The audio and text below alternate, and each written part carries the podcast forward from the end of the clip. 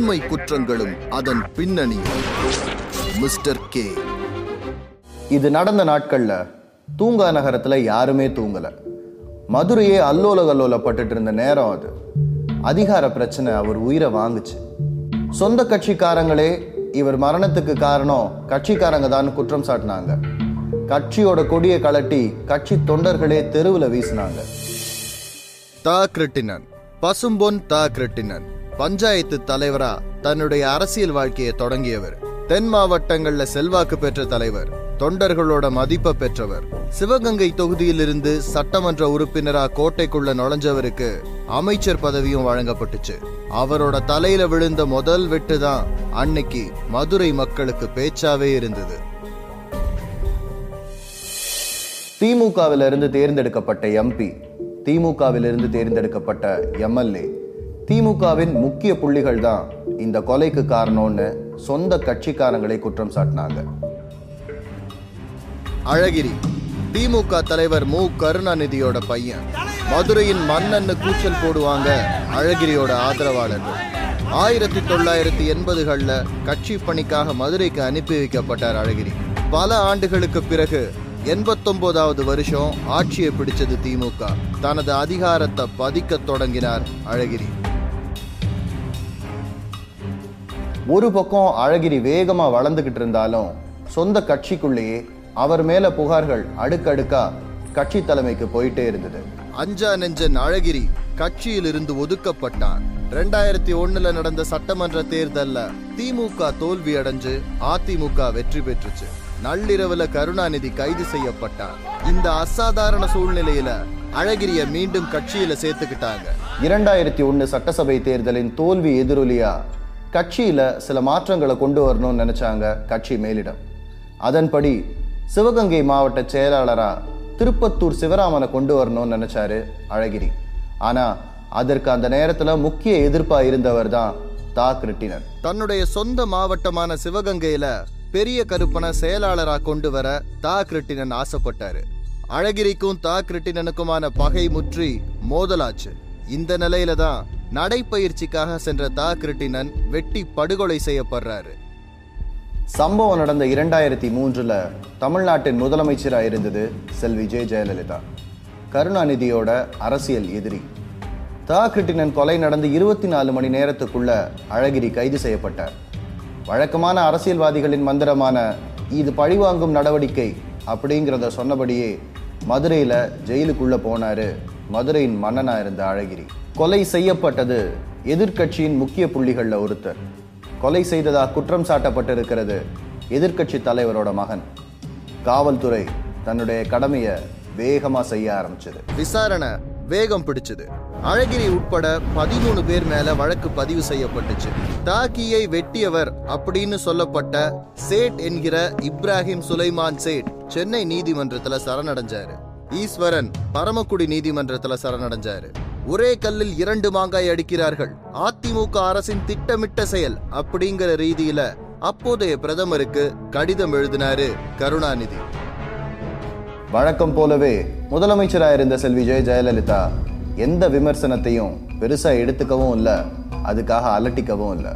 மதுரை நகரத்துக்குள்ள பல பகுதிகளுக்கு அழகிரியை அழைச்சிட்டு போனாங்க காவல் அதிகாரிகள். பல காவல் நிலையங்களுக்கு கொண்டு போய் விசாரணைக்கு உட்படுத்தப்பட்டாரு அழகிரி. அழகிரியும் கிருட்டினனும் மாறி மாறி எழுதின புகார் கடிதங்களை ஒப்படைக்குமாறு கருணாநிதி கிட்ட காவல்துறை கேட்டது. அந்த கடிதங்களை பத்திரிகையாளர்கள் மத்தியில வெளியிட்டாரு கருணாநிதி.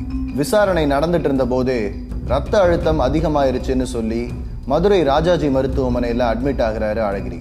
ஒரு வழியா விசாரணை முடிஞ்சு எண்பத்தி ரெண்டு நாள் சிறவாசத்துக்கு பிறகு ஜாமீன்ல வெளிவந்தாரு அழகிரி. மதுரை செஷன்ஸ் நீதிமன்றத்துக்கு வழக்கு விசாரணைக்கு வருது. கூடவே ரெண்டாயிரத்தி நான்காம் ஆண்டு நாடாளுமன்ற தேர்தலும் வருது. இந்த தேர்தல்ல படுதோல்வி அடைஞ்சது அதிமுக. நாற்பது தொகுதிகள்லையும் திமுக வென்றது. இரண்டாயிரத்தி ஒண்ணுல சட்டமன்ற தேர்தலில் அதிமுக ஆட்சியை பிடிச்ச உடனே கருணாநிதியை நள்ளிரவில் கைது பண்ணுறாங்க ஜெயலலிதா. இரண்டாயிரத்தி மூன்றில் கருணாநிதியின் மகனான அழகிரியை கைது பண்ண ஒரு வாய்ப்பு கிடைக்குது. தாக்கட்டினன் கொலை வழக்கில் கைதாகிறாரு அழகிரி ஆனால் அடுத்து வந்த நாடாளுமன்ற தேர்தலில் அதிமுக படுதோல்வி அடைஞ்சதுக்கு அப்புறம் தாக்கட்டினன் கொலை வழக்கில் இருந்த வேகம் கொஞ்சம் கொஞ்சமாக குறைய ஆரம்பிக்குது. அடுத்து வரப்போற சட்டமன்ற தேர்தல் ஜெயலலிதா கண்ணுக்கு தெரிஞ்சிருக்கும் போல. தன்னுடைய கவனத்தை அதுல செலுத்த தொடங்கினாங்க ஜெயலலிதா. தன்னுடைய தவறுகளையும் அதிரடிகளையும் கொஞ்சம் கொஞ்சமா குறைச்சுக்க ஆரம்பிச்சாங்க. ஆனாலும் ரெண்டாயிரத்தி ஆறுல நடந்த சட்டமன்ற தேர்தல்ல திமுக ஆட்சியை பிடிச்சது. இரண்டாயிரத்தி ஆறில் இந்த வழக்கு விசாரணைக்கு வரும்போது இந்த வழக்கின் ஒட்டுமொத்த பரிணாமங்களும் மாறி இருந்தது வழக்கு ஆரம்பிக்கும் போது கொலை செய்யப்பட்டிருந்தவர் எதிர்கட்சியின் முக்கிய புள்ளி. கொலை செய்ததாக குற்றம் சாட்டப்பட்டிருந்தவர் எதிர்க்கட்சி தலைவரின் மகன். ஆனா இரண்டாயிரத்தி ஆறுல திமுக ஆட்சியை பிடிச்சதுக்கு அப்புறம் இந்த வழக்கை பொறுத்த வரைக்கும் இறந்து போனவர் ஆளுங்கட்சியின் முக்கிய புள்ளிகள்ல ஒருத்தர். கொலை செய்ததா குற்றம் சாட்டப்பட்டவர் முதலமைச்சரின் மகன். மதுரையில் நடந்துட்டு இருந்த விசாரணை ஒரு குழப்பத்திலேயே போச்சு வழக்கு விசாரணை ஒரு குழப்பமான நிலைமையிலேயே போகுது. வழக்க விசாரிச்சிட்டு இருக்கிற நீதிபதி என்ன மிரட்டுறாங்கன்னு சொல்றாரு. அதே நேரத்துல தாக்கியின் தம்பி ராமையா மதுரை உயர் நீதிமன்ற கிளையில நீதிபதி ஒரு திமுக ஆதரவாளர் அப்படின்னு மனுவை தாக்கல் பண்றாரு. இதற்கிடையில குற்றம் சாட்டப்பட்டவர்கள்ல ஒருத்தரான மன்னன் மதுரை மாநகரின் துணை மேயராகிறாரு.